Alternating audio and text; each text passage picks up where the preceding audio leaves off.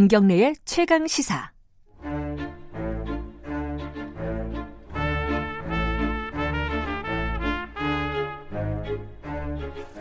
수요일마다 돌아오는 영화 스포 최강 시사 영화 코너 스포일러 시간입니다. 최강희 영화 평론가님 나와 계십니다. 안녕하세요. 네, 안녕하세요. 반갑습니다.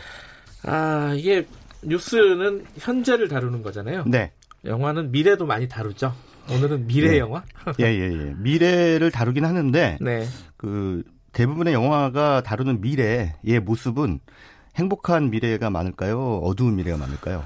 어두운 게 많을 것 같아요. 예. 저 그, 그 행복한 미래 그리는 영화 잘 못 봤어요. 그 왜 어두운 미래가 그렇게 많을까요? 어, 그거 생각 안 해봤는데. 왜 그렇죠? 훅 들어오니까 질문이 어. 훅 들어오니까 지금 약간 좀 오, 이렇게 당황, 당황했습니다. 좀, 예, 예. 예. 왜 그렇죠?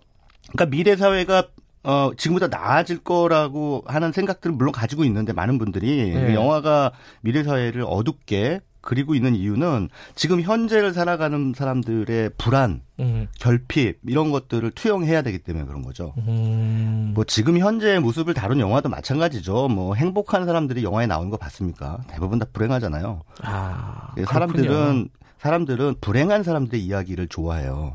그래요. 예. 그건 또 무슨 심리죠? 본인들의 삶 자체가 그 만족스럽지 음, 않다는 반증이죠. 그래서 그렇군요. 그런 걸 통해서 아 그래도 내가 어 나보다 그래도 불쌍한 사람들이 많구나라고 음. 하는 것들을 또 이렇게 체험할 수가 있는 거죠. 그렇군요. 예, 어쨌든 그 미래 사회를 담은 그 영화들의 공통점은 어, 아까도 말씀드렸다시피 그다지 좋게 그러지 네. 않는다는 거고 디스토피아. 지금 예, 예. 디스토피아죠. 그래서 지금 우리가 가지고 있는 여러 가지 문제점, 이 사회의 부조리 이런 것들이 이제 어, 미래 사회까지 쭉 지속이 된다면 만약에 그렇게 음. 된다면 사회가 이렇게 변할 것이다라고 하는 그런 가정을 보여줌으로써 우리가 담고 있는 우리가 현재 안고 있는 문제에 대해서 경고를 날리는 거죠. 음. 그런 차원의 영화들이 많은데 얼마 전에가 아니라 이제 지난주에 그 터미네이터 시리즈가 어, 오랜만에 개봉했는데 요번에 시리즈 제목은 Dark Fate. Dark Fate 어두운 뭐 운명 뭐 음. 이렇게 번역할 수가 있을 것 같은데 네. 이 작품은 사실상 그 전에도 뭐 터미네이터 시리즈 많이들 보셨겠지만 어 1991년에 개봉했던 터미네이터 2 있죠. 예. 그 심판의 날이라고 하는 부제가 붙었었는데 그, 그, 터, 그, 아놀드 슈왈제네거가 이 오토바이 타고 다니는 게 네? 오토바이 타고 네. 다니고 뭐 많이들 네. 기억하시겠습니다만 이제 미션을 완료한 뒤에 아놀드 슈왈제네가 그 용광로 속으로 들어가 버리잖아요. I'll be back. 예, I'll be back 이제 안 돌아오는 거죠. 여기 사실 엄지 손가락을 탁 치켜 올리면서 용광로 속으로 자기 자신을 묻어버리죠. 음. 폐기 처분하는 거예요. 스스로 폐기 처분. 왜냐하면 그 터미네이터의 그러니까 로봇이 이- 인류를 지배하게 되는 그런 상황이잖아요. 그러니까 음. 로봇이 인류를 지배하게 되는 단초가 바로 터미네이터의 몸속에 들어가 있잖아요. 네. 그렇기 때문에 자기를 폐기하지 않으면 음. 인류의 미래는 암울해지는 거예요. 그래서 사- 어떻게 보면 사실은 터미네이터 2를 통해서 이제 미래는 구원이 됐어요. 음흠. 그렇기 때문에 이후에 나온 작품들은 다 엉터리인 거죠. 3편, 4편, 5편은요? 근데 이 편에서 완료가 됐는데 음. 종결이 됐는데 뭐 존 코너가 또 나오고 막 이러니까 그러니까 존 코너라는 게 결국 미래 인류 저항군의 사령관이잖아요. 예. 그런 어, 상황들이 계속 이어진 것은 이제 그 제임스 카메론이 원작 감독이죠. 1, 2편의 네. 감독인데 제임스 카메론은 이제 2편으로 종결을 지은 건데 네. 이 너무 인기가 많다 보니까 이제 시리즈를 계속 다른 데서 이제 이어간 거예요. 음흠. 그래서 제임스 카메론은 이제 관여하지 않았죠. 네. 그러다가 이번에 이제 Dark Fate라는 작품에서는 제임스 카메론이 이제 제작자 겸 원작자로 참여를 합니다. 그래서 어 제임스 카메론의 색깔이 약간 이제 이 영화 속에서 물론 감독은 다른 사람인데요. 팀 밀러라는 감독인데 제임스 카메론이 원작자로 참여를 했기 때문에 2편에 이어간다 이렇게 보시면 돼요. 그러니까 3, 4, 5편은 일단 어, 무시하고 어, 예, 이 3, 4, 5편은 그냥 없다 이렇게 보시면 되고 2편 그러니까 네. 1991년에 나왔던 그 작품을 이어가는 어, 시리즈다 예. 이렇게 보시면 됩니다. 그래서 그 작품에 나왔던 그 배우 사라 코너 역을 맡았던 린다 해밀턴 나이가 많으실 텐데요, 아, 이제. 이제 많이 들었어요. 예. 예, 근데 그분이 이 영화에 나옵니다. 그 전에 3, 4, 5편에는 안 나왔거든요. 예. 근데 이번, 이번 작품에서는 이제 사라 코너 역으로 이제 등장을 해요. 기환하는군요. 나이 기환. 든 사라 코너. 음흠. 그래서 등장을 해서 예, 여기서는 이제 데니라고 하는 멕시코계 어, 여성이 어, 뭔가 이렇게 쫓김을 당해요. 그러니까 미래에서 온 그 터미네이터에 의해서 근데 이게 전 어, 이게 스포일러가 될 수도 있는지 네. 모르겠는데 그 사라 코너가 원래 이제 미래 지도자, 네네. 인간의 지도자를 음. 배 속에 갖고 있었잖아요. 예, 예, 예. 근데 그걸 지키기 위해서 이제 벌어지는 일들이었지 않습니까? 예, 1편과 예. 2편이. 예. 그럼 지켜졌잖아요. 지켜졌죠. 근데 새로 나오는 대니라는 여성은 네. 왜 쫓기는 거예요? 그, 그 이유를 잘 모르겠네. 그러니까 이제 린다 해밀턴의 그 사라 코너의 아들인 존 코너가 미래 네. 인류 저항군의 사령관이 이제 될 필요가 없어졌잖아요. 아, 이 구원을 받았으니까. 예. 그런데? 이제 다른 미래가 만들어진 거예요. 아, 그러니까 그 미래를 차단했더니 예. 또 다른 미래가 만들어졌는데 역시나 똑같이 로봇이 인류를 지배하는 아하. 그런 상황이 되고 인류 저항군의 예, 음. 또 그 이제 씨앗을 아예 끊어버리기 위해서 음. 레브 9이라는 기종의 터미네이터가 현재로 파견이 되고 음흠. 이 레브 9을 에, 막고 이 네. 대니라고 하는 여성을 보호하기 위해서 또 super soldier 그레이스라고 하는 super soldier가 파견이 돼서 음흠. 린다 해밀턴하고 힘을 합쳐서 이 대니를 보호하는 이야기입니다. 아하. 대니는 그럼 뭐냐? 대니는 인류의 미래하고 무슨 상관이 있는 건가? 이게 이제 이 영화의 핵심 포인트예요. 근데 그 그러니까 쉽게 생각하면 대니가 어 또 데니가 무슨 아이를 낳고 그러니까 그런 건가요? 예, 그 아이가 앞으로 인류 저항군의 사령관이 되겠구나, 지도자가 되겠구나라고 판단을 할 수도 있지만 그거는 아닙니다. 아, 그건 스포일러인가요? 그거, 예, 그것도 그더 이상 말씀드리면 음, 음. 스포일러고 네. 아무튼 그건 아닌데 어 근데 이제 의미심장한 게 있죠. 이 어, 1, 2편에서는 여러분들 잘 아시다시피 어찌 됐든 어 사라 코너를 보호하는 주체가 네. 남성들이잖아요. 네.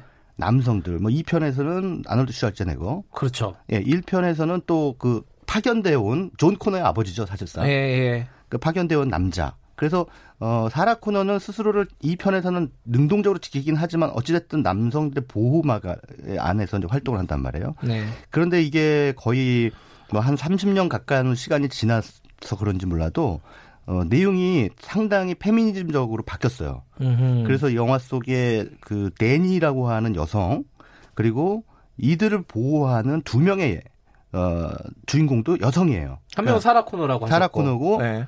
미래에서 온 슈퍼 솔저도 여성입니다. 아, 그래요? 예, 예. 그래서 아, 여성 둘이 의미심장하네. 여성 한 명을 보호하는 그런 서사예요. 음, 더 이상 남자들이 보호하지 않는군요. 그래서 물론 이제 나중에 아놀드 슈왈제네거가 잠깐 등장하긴 하는데 뒷부분에 아, 그분도 진짜 이제 노인인데. 예, 예, 등장하긴 합니다만은 네. 비중으로 치면은 어, 슈퍼솔저 그레이스와 사라 코너가 굉장히 큰 활약을 하죠. 음흠. 그런 차원에서 이 영화는 그 여성주의적인 가치를 많이 그 수용하고 있는 어, 그런 영화다라고 볼 수가 있을 것 같은데 이게 단순히 이렇게 표면적으로만 보면은 여성의 주인공으로 전면에 나선다고 해서 뭐 그러면 미, 인류의 미래는 여성이 뭐 주역이란 얘기냐 이러면서 또 이제 조금 어그 부정적인 시각으로 보는 그런 분들도 이제 남성 분들 가운데 네. 계실 테지만 이제 그렇게 표면적으로만 볼 일이 아닌 게 여기 영화 속에서 여성이 전면에 나서는 건 이 환경주의하고 연결이 돼요. 음흠. 결국 여성이라고 하는 것은 결국 이제 생명의 상징으로 보는 거거든요. 네. 그래서 지구 환경이 오염되고 어 생태계가 그 혼란에 빠졌을 때 어, 그런 상황에서 여성주의적인 입장, 그러니까 생태주의, 환경주의 이런 것들이 에, 조금 더 그것들 효과적으로 드러내 보이기 위해서 여성성을 앞에 전면에 음. 내세우는 것이죠. 그런 차원에서 보면은 뭐 매드맥스 같은 영화도 마찬가지입니다. 아, 예, 여, 퓨리오사 역을 맡은 그 예. 샤를스 테론이 결국은 그 지구 인류의 그 미래를 책임지잖아요. 근데 그것도 마찬가지로 그 지구 환경이 오염된 상태에서 어 퓨리오사가 그 오아시스를 찾아 나서는 그런 과정들을 이제 보여주고 있는 작품이라고 할 수가 있겠죠. 그 터미네이터 이게 기다리신 분들이 꽤 많을 거예요. 팬들이 네네. 워낙 있기 때문에. 네. 저도 이제 two 같은 경우는 극장에서 봤거든요. 네. 지금도 그 느낌이 기억이 나요. 아, 너무 재밌어가지고 극장에 나올 때 네. 막 가슴이 떨리는 느낌 있잖아요. 아 그렇죠. 그 네. two가 one은 이제 어려가지고 그때 네. 극장에서 보진 못했는데 네. 요번 영화가 그런 어떤 어, 떨림 네. 그거를 이어갈 수 있을 정도로 재밌습니까? 어떻습니까? 제 생각엔 그렇진 않습니다. 그렇진 않아요. 예, 예. 그러니까. 감독이 이제 팀 밀러로 바뀌었고 예. 그 제임스 카메론이 제작은 하긴 했습니다만 네. 앞서도 제가 말씀드렸다시피 터미네이터 시리즈는 1991년에 2로 끝난 거예요. 그러니까 이거를 이야기를 억지로 늘려놓은 거죠. 예. 그래서 늘리다 보니까 이제 존 코너는 뭐 없어졌는데 뭐 새로운 어떤 지도자가 있고 그것을 이제 막기 위해서 레브나인 그 미래에서 음. 로봇이 온다라고 하는 똑같은 설정을 살짝 변주해서 네. 보여주고 있는 작품이라 그 우리가 91년에 나왔던 터미네이터 2를 봤을 때 그 엄청난 감흥. 와, 음. 영화를 어떻게 저렇게 만들 수 있지? 그러니까요. 저렇게 재밌게 만들 수 있지?라고 했던 그런 느낌은 살짝 좀 희석된 느낌입니다. 음, 알겠습니다. 네. 그럼 어쨌든 지금 오늘 하고 있는 얘기는 네. 미래 디스토피아, 어, 암울한 미래를 다룬 영화들인데 다른 영화도 좀 소개해 주시죠. 네, 그러니까 일단 그 미래의 인류 사회가 어떻게 될 것인가 아까 처음에 제가 별로 좋지 않게 네. 본다라고 말씀드렸는데 가장 먼저 떠오르는 영화가 이제 아까 좀 환경주의라는 말씀을 드렸죠. 그 인터스텔라라고 하는 영화 많이들 보셨을 거예요. 우리나라에서 천만이 넘었던 영화고. 이게 천만이 넘었어요. 예. 오, 천만이 그렇구나. 넘었습니다. 예. 그 여기 왜 천만이 넘었냐면 제가 분석하기에는 영화 속에 웜홀, 블랙홀 이런 굉장히 그 물리학적인 용어들이 예. 많이 나오잖아요. 그래서 이제 어머니, 아버님들이 이제 자녀들 교육을 위해서 과학 교육을 위해서 많이들 보여줬다. 아니 영화 재밌어요. 그리고 인터스텔라라는 영화 자체가 뭐 우주를 배경으로 한 가족 드라마니까 그러니까 아버지하고 딸 간의 예, 그, 예. 저는 그 부분이 되게 재밌더라고요. 맞습니다. 예. 근데 이 영화의 설정은 의미심장하죠. 일단 어, 영화 처음에 등장하는 게 엄청난 미세먼지, 음. 대기 오염, 맨날 먼지. 그래서 집안에 먼지가 막 가득 쌓 계속 쌓이지 않습니까? 음흠. 게다가 그 대기 오염 때문에 농사도 안 돼요. 아 예, 영화 속의 그 설정이 그렇지 않습니까? 갑자기 좀 끔찍하네요. 예. 요즘 먼지가 많아가지고. 예, 그 농사가 안 되니까 식량 부족 사태에 빠지게 되고, 음흠. 그러니까 지구가 완전히 전부, 전부 멘붕에 빠진 거죠. 네. 그래서 이제 이 지구를 대체할 다른 행성을 찾아 나서는 거잖아요. 네. 결국 이 주인공의 에, 임무라는 것이. 그래서 이 영화는 결국은 그 인류라고 하는 그 이 주인공 입장에서는 자기 가족을 뒤로 하고는 있습니다만 네. 인류는 더 큰 가족인 거죠. 그래서 음. 이 인류를 어, 인류에게 새로운 희망을 안겨주기 위해서 떠나는 그런 남자의 이야기를 담고 있는데 음, 이 영화가 보여주는 미래 사회의 모습은 사실은 그 설득력이 꽤 있어 보여요. 어떻게 아하. 보면 저렇게 될 수도 있겠다. 예. 지금 전 지구적인 뭐 문제, 환경 문제, 온난화라든가 등등의 네. 네. 기후 변화라든가 이런 것들 때문에 다양한 문제들이 발생을 하고 있는데 이게 이 국가 간 이해관계 때문에 이거 잘 해결이 안 되잖아요. 네. 이러다 보면은 이거 전 지구적인 합의가 이루어지지 않는다면 네. 인터스텔라가 그리고 있는 미래 사회도 어, 결코 어, 가상은 아닐 것이다라고 음. 하는 그런 생각이 듭니다. 그리고 또 한편의 영화가 이제 아주 오래전의 영화인데 2008년에 개봉했던 월 2라고 하는 픽사 애니메이션. 애니메이션. 이것도 네. 사실은 환경 문제 때문에 사람들이 지구를 떠난다는 설정입니다. 음흠. 그러니까 지구가 전부 쓰레기 하치장이 돼요. 예. 너무나 쓰레기가 많이 나 생겨서 그래서 인류는 앨리시움이라고 불리우는 큰 대형 우주선에 몸을 싣고 네. 다른 대체 행성으로 이제 날아갑니다. 예. 그러니까 인터스텔라의 그 주인공 매튜 맥커너이가 만약에 임무를 완수했다면 그러니까 새로운 행성을 찾아냈다면 이제 월2 상황으로 가는 거죠. 아, 인류, 이민을 가는 거예요. 이제 인류는 우주로 가버리고. 예 예예. 예, 지구를 버리는 거죠. 아하. 근데 이제 그 지구에 그래도 완전히 버릴 수는 없어서 또 자원도 있고 하니까 예. 그래서 이제 지구에 남은 거는 이제 로봇들이에요. 로봇. 음. 그래서 여- 영화의 주인공 이름이 월리가 바로 로봇 이름이죠. 음. 근데 이제 월리가 어, 지구에다 쓰레기 하치 그 폐기 처리하는 로봇입니다. 이제 그러다가 어쩌다가 이브라고 하는 여자 로봇을 만나서 사랑에 빠지고 그러다가 앨리시움이라고 하는 인간이 탑승한 유, 이 유람 우주선에 이제 같이 타게 돼서 그 안에서 이제 뭔가 소동이 벌어지는 상황들을 보여주고 있는데 아, 의미심장한 건이 앨리시움이라는 에, 우주선에 탑승한 인간들의 모습이에요. 네. 인간들의 모습은 전부 안락 의자에 앉아서 앞에 있는 홀로그램 영상을 시청을 하고 있습니다. 어허. 그리고 어, 자세히 보시면 아- 아시겠지만 모든 인간이 다 뒤룩뒤룩 비만이에요. 예, 아. 엄청난 비만이에요. 그리고 데이트조차도 가상으로 해요. 그러니까 자기 자리에서 일어나지도 않아요. 이러면서 이제 소위 말해 사이버 세계에 푹 빠진 상태에서 뒤룩뒤룩 살이 찌는 그런 비만형 인간. 음. 이것이 이제 미래 사회 인간이라고 이렇게 설정을 하는 거죠. 오히려 로봇이 굉장히 인간적이고. 로봇이 그 네. 엘리시움이라고 하는 유람선이 아니 그 우주선이 뭔가 어떤 모종의 위기에 빠지거든요.